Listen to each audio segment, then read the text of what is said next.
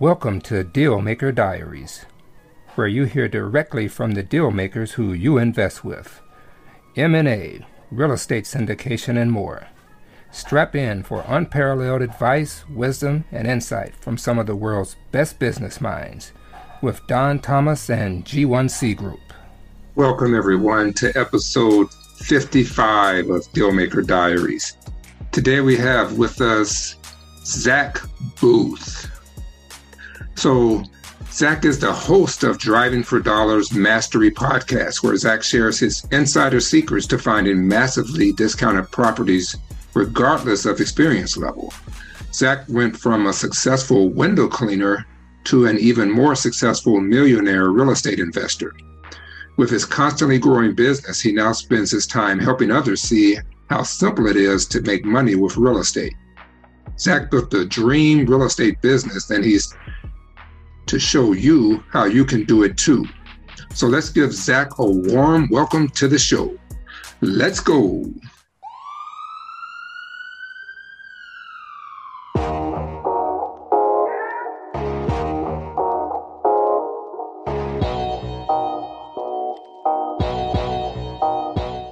Zack, welcome to the show. How are you today? Doing awesome. Doing awesome. Thanks for having me.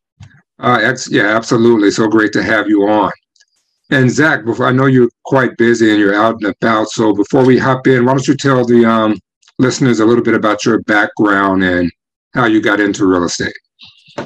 Yeah, so my my professional background, um, I you know started off uh, mowing lawns for my family business. You know, I started working when I was 11 years old uh, you know, my dad at 16 years old, I, I, had been mowing lawns for them and stuff. And, and he ended up getting rid of the business and kind of quit doing it. But at 16 years old, uh, I was still, you know, doing some odd jobs. I was still working in the old family business for other people and um, doing a little bit of construction here and there. But he cut me off financially at 16 years old. And he's, you know, not completely, you know, he, I didn't have to pay for food or housing, but if there's anything else I wanted, he said, You're a man now. You, you're going to figure it out. You know, if you want a truck, he wouldn't even co sign a loan. He's like, You'll get the. Um, and, you know, if you want to play basketball for a high school basketball team, do it, pay for your own stuff, your own camps, your own shoes, like it's on you. And so, um, it kind of forced me to figure out a way to make more money with less time and just, you know, seven bucks an hour um, I was working jobs and at night and trying to do school, and I decided to start a business. I started a window cleaning business when I was 17 years old, and uh, I ran with it. I worked my butt off. Um, you know, within a few years, I had three trucks and 13 employees, and was just working my butt off. Um, but it got to the point when I started having a family that it wasn't enough. I wasn't living up to my own expectations. And so I started searching, like, what could I do? How could I do it? And I had uh, read Rich Dad Poor Dad when I was 14. And so I wanted to get into real estate. And so when I was newly married, I was in my early 20s and uh, I had bought a duplex and I was living in one side and renting the other. And the tenants were paying the mortgage and then some. But then when I went to go get another one, they wanted 25% down. And mm-hmm. I had issues with um, you know, my credit and then willing to give me enough debt because I didn't have a lot of history on my credit. There was just all sorts of issues that kept me from buying more. And so I wanted to do real estate, but I was like, well, how do I do real estate when I'm not wealthy and I don't have a wealthy uncle? It's like, what comes first, the chicken or the egg? How do I build wealth through real estate when I don't have wealth? And I mm-hmm. just felt alone and lost in it. So I started listening to podcasts like this. And ultimately, I found my mentor, Tom Kroll. And he taught me that you could find deeply discounted opportunities and sell them, you know, you know, without having to buy the house. You sell the opportunities. Essentially, you sell the purchase contracts. And I was like, that's it. That's my thing because I can build cash, I can get lots of cash, and I get discounted opportunities that I can keep for myself. So I started doing real estate wholesaling uh, was the term, and and then got really good at it and started cherry picking, building rentals, and um, along the way, Tom encouraged me to help other people and give back. And I accidentally became a coach. which was never the intention, you know. And and so that's kind of my journey, you know, to where I am at now. I still do a ton of real estate, real estate wholesaling. I'm actively doing what I teach, but I also help other people as well. So that's that's kind of my professional background. All right, awesome, awesome. Yeah, and I've heard about this um, very unique 40 day real estate challenge that you did, and um, tell us a little bit about that. And I thought it was pretty interesting. Yeah, so I, I wanted to show people that it was possible, like how to start from scratch. You know, for people that were kind of stuck, um, how I was stuck. You know, they wanted to be in real estate, but how do they start? What's the steps? What does it look like? Like, is it even possible? And um, you know, like I said, yeah, I do coach. I'm not here to like tell you guys about my coaching fee to sign up. I, I want to give you this free access. It's all free content. But what I did is I, I wanted to show people step by step what it took to get started. Um, so I came up with this crazy idea. I was going to fly across the country somewhere I'd never been, and I got a thousand bucks. Right, that didn't cover housing and food and all that stuff. And I assume most of the people that want to do this business, they can at least cover their their living expenses and maybe an additional thousand bucks. So that's what I got is a thousand bucks. And my goal is to make the average American income in just 40 days by by doing what's called driving for dollars. I drive around, find ugly houses, reach out and see if they want to sell. Once I find someone that wants to sell, get it at a discount where I could sell the purchase contract for an assignment fee. And I was going to document day by day and try and make the average in American income in just 40 days, which was 40 grand. Um, and so it's a day by day documentary of of tackling that challenge. All right, very cool. And where can you where can you find that online? Yeah, so there's a quick link uh, that I can give. It's called DFD, stands for Driving for Dollars, DFDmastery.com forward slash 40 in 40.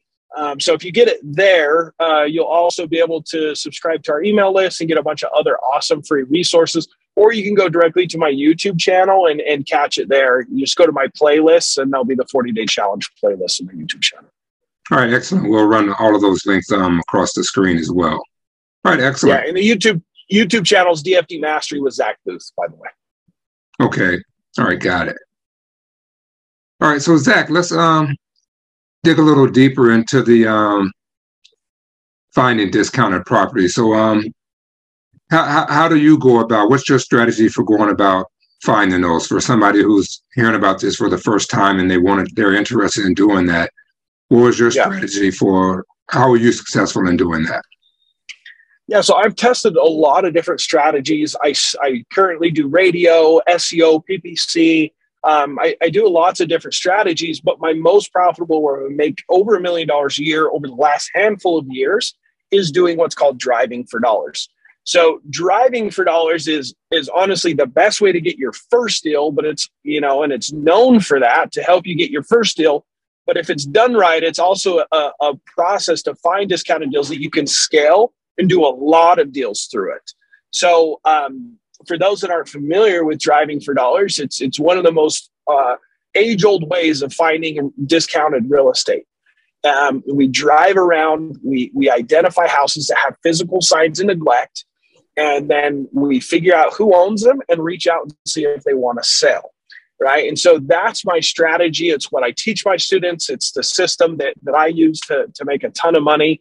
Um, you know without that I, I wouldn't have much of a business at all okay and, and when you're driving do you pick do you pick a particular area that you want to drive and are you strategic in, in that in that realm A hundred percent. So let me break down uh, the the areas, how to choose your areas that y'all should drive, um, and uh, what properties you look for. So the the first thing that I do is you want to figure out what the median house price is for your area. So go to Google, search median house price, and then put your city.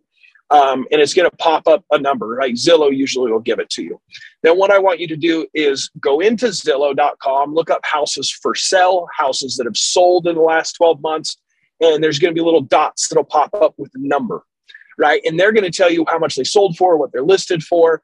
And uh, what you want to do is you want to comb those areas where the majority of the houses are at that median house price or lower, right? Then you want to click on a couple of them, make sure they're not condos or you know uh, twin homes or anything like that. They're single family homes, and and that these houses are 1990, 2000s, and older year built right? So those are your areas. So you're going to circle those areas on your map. You can print out a map or buy a map and start circling those areas that you're going to go drive. Right now, you know where to drive. Next is like, what do we look for? So, what you want to look for is houses that have any physical signs of neglect. So, um, wh- why is this? It's important to know why. Uh, it helps you identify what to look for. So, when someone wants to sell their house at a discount, some people will hear that. It's like nobody wants to sell their house at a discount. It's like, no, a small percentage does, right? They really do. Um, they like, like for example, uh, why would anyone sell to a pawn shop? Right? Pawn shops exist everywhere. They they want to sell to a pawn shop because they want speed and convenience over the money. Right? The speed yeah. and convenience is more valuable to them than the money. Um, so, uh, what we essentially are is a pawn shop for houses. Right? We're trying to find someone that has a house that's that's a problem. They don't want to deal with it. Some people think we're taking advantage. People are down and out on their luck. It's actually the furthest thing from the truth. Uh, most of the time, they're they're wealthy investors that don't want to deal with it. Right? They're tired landlords. They got one or two problematic properties. And it's like, dude, take it. I don't care. I don't want to deal with it. I don't want to deal with a real estate agent. I don't want to deal with evictions. Just take the dang thing. Uh, that or inherited properties where they got mm. problematic family living in the house and they had to fly in and they're the executor and they're just like, dude, take care of all my problems, please. Where do I sign? right? Um, th- those are the kinds of situations. And so, uh, usually, when a house uh, has those situations going on, the owners don't love the house. Since they don't love the house, they don't take care of the house, right? The grass is long, there's uh, deferred maintenance, peeling paint, shingles blowing off. You know, you'll be driving down the street. It's like, man, that house is not loved. So that's what we're looking for. Um, so any physical signs of neglect, I, I mentioned a couple. Uh, big big things that we're looking for is transition periods, couches on the lawn, uh, building materials, dumpsters, moving vehicles. Um, when the house looks completely unused, right? Mm-hmm. There's no yard decorations, nothing in the yard, like nothing around the house. Usually means it's potentially vacant or unused. Um, and uh, and and there's potential there. So we're that's what we're looking for. Um, and then there's ways to add. We can go into more depth if you would like on like you know how to add those properties efficiently, um, how to market to those houses. I mean, however however deep you want to go. Okay. All right, and um, and let's talk about so once you purchase it and your exit plan, how, how do you get the most from your investment during that time span? Do you have certain strategies that you follow with the properties you purchase? Yeah. So, uh, you know, I think it's a big mistake. Many, many people flip houses. Many people buy and hold uh, rentals, right? And that's their preferred strategy to make money off their discounted opportunities. And I love both those strategies. There's nothing wrong with those strategies. But I believe that everyone should have the ability to wholesale meaning you have a list of buyers of other flippers other buy and hold investors you know people that want to deal with with buying rentals or buying flips and the reason i say this is you might be doing marketing and finding discounted opportunities for your own flipping business and you might have a deal that's like man it kind of makes sense i'm not really sure um, and what we'll do on every single deal that comes across our table is we'll evaluate what's the best thing we can do with this property. So even if I want to keep it as a rental, what I'll do is I'll email blast it out. Hey, I've got this assignable contract. Come in and do the inspection with me and see what you want to, you know, see what you do on this house. And if I get someone that'll come in and they're desperate to get a house because they got a 1031, they're trying to move money for taxes, and they're willing to pay a, a, a crazy amount, I'm just going to sign that contract versus keeping it because it makes the most sense. It, it makes my money grow faster than any mm-hmm. other strategy. Right. So each one of my properties, I evaluate it as like, what's the best strategy to use? And, and I really think it's a mistake not to at least have soul, wholesaling and having a buyer's list is one of your tools in your tool belt. So, so yeah, we, we just evaluate each one. Mm-hmm. Absolutely. And, and Zack, for the properties that you keep for your own actual portfolio that you're actually fixing and flipping yourself, so with the environment right now with interest rates rising, how do you mitigate your risk in times like these? Because I think the last time was what 2004 to 2007. So how are you mitigating your risk to make sure you're still taking the most advantage of these opportunities? Yeah, I'm, I'm actually probably a little more conservative than most investors. Um, you know, I, have a couple rules, um, and the other thing is is I cherry pick deals when I have the money to cherry pick deals. So I follow a strategy financially called uh, uh, based off of a book called Profits First. So whenever I write myself a profit check from my investing business or any of my other revenue sources, um, I will take that and divvy that up. I'll put a certain percentage into cash reserves, uh, a certain percentage towards, uh, you know, my charity stuff that I'm doing, and uh, take a portion and put it towards uh, real estate, a portion towards, um, you know, crypto, gold, and I have a few different asset classes that I'm putting some money towards. And um, once I have enough in my investment portfolio cash account, um, mm-hmm. then I'll, I'll be looking for an investment to deploy that money. Um, so whenever I uh, buy a rental, if I leverage debt on it, sometimes I don't always leverage debt. I do have quite a few paid off just because I want to have uh, two times more cash flow than my monthly expenses and my uh, my financing costs. So my property manager, my taxes, my insurance, uh, maintenance, vacancy rates, um, and mortgage payments. I want to have double that in revenue coming in for my rentals. So I kind of balance that out on, you know, do I do it? What kind of financing? How long of a term do I get? And and so really it just goes down to, you know, what my goals are and what I'm trying to do. Okay. Good stuff.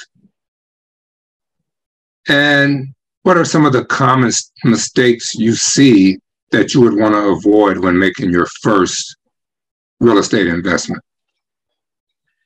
Yeah, I, I, I wish I'd have known more about wholesaling when I started. Like that's honestly what I would have done first, right? Because you know, I, I did uh, buy rentals first, and then I tried flipping, and then I did wholesaling, right? And I wish hmm. I'd have done it the complete opposite. I wish I'd have started with wholesaling, then flipping, then buy and hold investing. Um, you know, obviously not too far apart, but I had gotten mm. that hmm. first wholesale deal and knew that I could find discounted opportunities.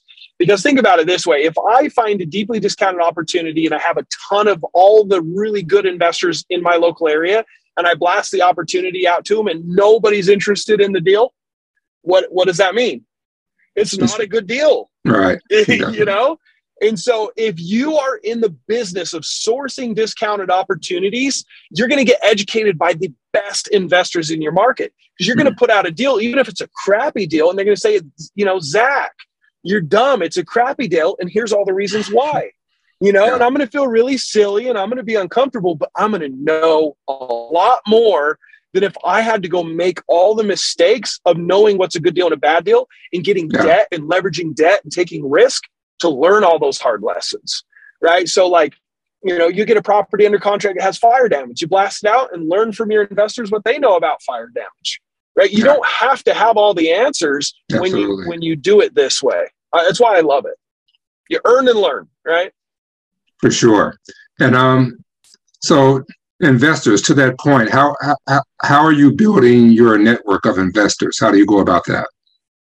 Yeah so uh, you know building your buyers list or networking there's there's a few things you can do. You can call uh, your real estate agents that are doing work and say hey do you want to be added to my buyers list? If you bring me a buyer happy to pay you a, co- a commission on it. So you can work that way. Uh, there's the county courthouse auctions. Uh, you can go to like auction.com and figure out when your county courthouse is doing auction show up five ten minutes early ask everyone for their email and phone number and names out of your email list. You can go to Facebook groups for investors for your local areas, the REI association groups. Um, there's lots and lots of places to build them. Uh, what I did on the 40 day challenge is I went to each individual wholesaler in the area and I said, Hey, do you want to build your buyers list? They said, Yes, because more buyers equals bigger deals. Um, and I said, Fantastic. How many do you have? And they're like, Oh, I got a thousand, I got 2,000, whatever it was, right? And I say, okay, fantastic. I'm going to try and at least double your email list. I'll count you in. What I'm going to do is I'm going to trade some email lists. I have I have some um, but I'm working to get a few other people on board. If you're interested in trading, I could really grow your email list. Are you interested if I can get you a lot more than you're giving me? Oh, yeah, I'd be interested. Okay, I'll be calling you once I have a bunch of, uh, you know, once I confirm that I can at least double your list because I don't want to waste your time. Okay, okay, great. Then I got I got Bob on the you know on board. I got Sam on the board. I, I've got all these people ready to go to give me their buyers list. I say, okay, everyone send me your buyers list. I got rid of duplicates and sent everyone the new robust email list. And I had like 7,000 buyers, you know, in a matter of a couple weeks. So there's lots of creative ways. There's ways to build those buyers lists really fast. Okay, good stuff. Yeah, Zack, I think you were very fortunate to have a father that was able to get you motivated and say, hey, you're going to have to figure it out yourself at that at such a young age. I mean, I think Such a lot. Blessing. Yeah, so at the time you probably didn't think so, but no, with hindsight, it, yeah, but yeah, I'm sure you, I'm sure you love them for it now, right? Oh, I do, I do, and I, I you know, it's it's really cool because, um, you know, I, I look back at at life and and the opportunities that I've been given, and, and I know not everyone has had such awesome opportunities. And yeah, I had some obstacles and maybe some people don't have, but you know, I understand if we don't have the belief that we can be successful, we won't try. We won't give it that massive amount of effort.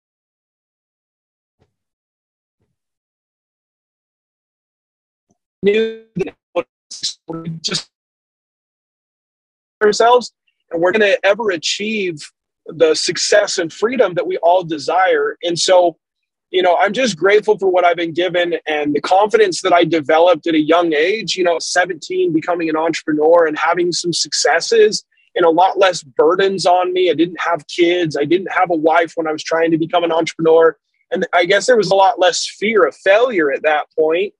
And I, I'm so grateful my dad at an early age gave me incentive and a desire to change. And so you know, this 40 day challenge and, you know, my podcast and my YouTube channel, my TikTok, like the whole reason I do all this is, um, is I want to help people. I want to give them that belief, right? I want to give them that, that courage that I was able to receive at 17 years old that, you know, it was kind of just blind ignorance that I had the confidence, you hmm. know, but I want people to have that confidence in themselves and like see me doing it and be like, no, Zack's a cool guy. I like him and everything, but he's not that great. You know, nothing mm. unique about him other than he has a lot of work ethic, but so do I.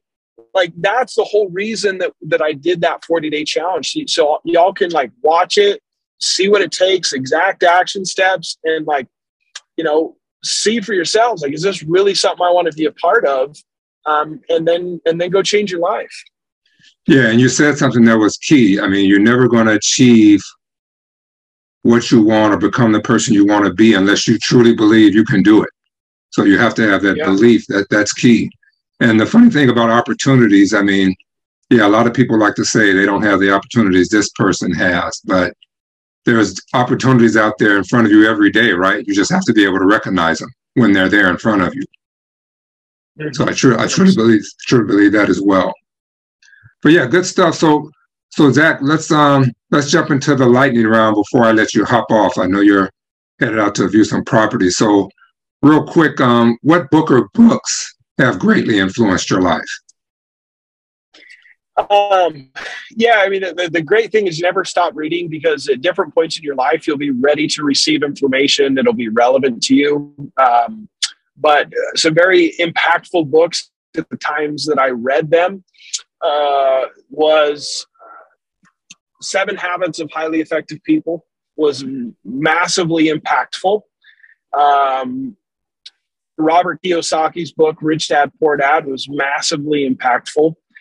And um, an amazing book that really helped me understand my students and even family and people's uh, insecurities and and like limiting mindsets around money that I would highly suggest if you're not having massive amounts of financial success right now is Secrets of the Millionaire Mind. So maybe those three books is what I'd suggest. Okay, yeah, all very good books. Okay, and Zack, how has a failure or perceived failure actually allowed you a greater success later? Um, well, I, I can share one. So uh, I learned something called limiting beliefs from Tony Robbins. And so what limiting beliefs are, you know, stories, things that we tell ourselves about ourselves that might not necessarily be true. So when I was younger, uh, I kind of struggled in traditional education. Uh, I, I, I don't necessarily think I have learning disabilities, but I didn't learn as well as what I perceived my, you know, colleagues in school learning. Uh, I didn't uh, go far in college at all, and uh, you know, I wouldn't have gotten good grades if I wasn't so good at convincing the teachers that they they should give me a good grade. but like my test scores were horrible, and so I always told myself that I was dumb, and so since I was dumb, I had to hustle. And for a time, that served me because if you hustle, usually you're going to get something in life, right? And so I worked really hard because I told myself I was dumb, so I had to hustle. But the funny thing with limiting beliefs is they serve us for a time, but they get to the point where they become obstacles to our progress as people. And um, I I started telling myself I was too dumb for certain tasks and certain things that were required for me to excel in my businesses. And uh, so I started making decisions because I was not willing to learn or step out of my comfort zone to learn new things because I was, in my mind, dumb. Hmm. And I think that, you know, my piece of advice is to, or, or the mistake that I made is, is not realizing that these limiting beliefs were holding back. They weren't serving me. And I made a lot of decisions, especially in my window cleaning business, that, that really held me back for years that shouldn't have. So, you know, I think the mistake was having those limiting beliefs and not realizing I had them for so long. Um, and, and maybe perhaps, you know, the listener would benefit because you guys can self evaluate like what limiting beliefs, like what negative things are you saying to yourselves? And are those really true or are those just things that you're saying to, you know, excuse yourself from getting out of your comfort zone? All right, excellent. All right, just a couple of more and I'll let you off. So, Zack, what is your favorite place to think big? the mountains, the mountains for sure. So I'm a big time outdoorsman. I do a ton of hiking and uh, uh, archery hunting, and uh, being able to go for a hike and just be all by myself. I did a lot of solo backpacking trips. Um, it's my happy place for sure. Okay, yeah, definitely some fresh air in the mountains. I like to actually do a lot of trail running in the mountains, so I would definitely concur with you there. All right, and and last one, Zack, what, what have you become better at saying no to? You know, um, it's interesting because I've learned that if you don't have, well, let's say this: when you start to get this this belief that there's an abundance of wealth, you see opportunities everywhere. Right? Like you start to see, I can make money doing this, I could do that, I could do this. And you have this mind that all of a sudden starts to see opportunity everywhere. And if that's not happening, that's not a good thing. That like that should happen, right? It, mm-hmm. usually you have a massive amount of scarcity in your life. You don't feel that it's possible. So if you're not having that happening, that's not a good thing. But what I've learned is you actually have to learn to to filter that and say no to the majority of those opportunities. Um, why? Uh, the reason being is there is a limited amount of time, and if you dedicate only uh, uh, half, you know, half-hearted effort to a particular task. Remember when I said you have to have a massive amount of effort to get results? Well, if you do things halfway and you're going to this and to that, you're not going to get those massive results that are really going to move the needle in your life. Um, so what I've done to to say no is every time I see an opportunity, I got to put it against the filter of the goals that I've set. So if we don't have goals and directions and things that we're trying to achieve, you'll say yes to everything and you won't ever achieve anything. Right. So it's very important to have those goals, have those things, and anytime an opportunity, a new thing comes across your table, you know, that was unexpected or these new opportunities, is it going to move the needle to accomplish the goal or not? And you say no to the ones that don't. Excellent. I love that. I love that. All right, very good, Zack. So um before I let you go, if somebody wants to get in touch with you, collaborate with you, um, what's the best way for them to reach out to you? Yeah, you guys can shoot me a DM through Instagram. Um, my Instagram, Zack Boothe. Uh, you guys should sh- shoot me a direct DM there. um, probably the best way. But I'm on every single social media platform, pod, you know, podcast, uh, uh, YouTube channel, Instagram, Facebook, TikTok, wherever you like to consume content. I have amazing content that can help help you guys for sure. Okay, great. And I have all your social media um, handles, so we'll run those across the screen so everybody will have those as well. Awesome, awesome. All right, Zack, this has been great. Thanks so much for uh, coming on the show. Um, hope you have a successful um, property visit, and um, we'll be talking again very soon. All right. All right. Thanks so much for having me. Thanks, everybody. All right. Have a good one, my man. There you have it, guys. Another episode of Dealmaker Diaries in the books. If you enjoy and or find value in what we're doing, please do leave us a nice review. It goes a long way in keeping the show moving in the right direction. For you investors, if you're looking for places to put your hard-earned capital to work, head on over to our website, g1cgrp.com and sign up for our investor list to be informed of the different projects we're raising capital for that will provide you with the cash flow your investments so much deserves.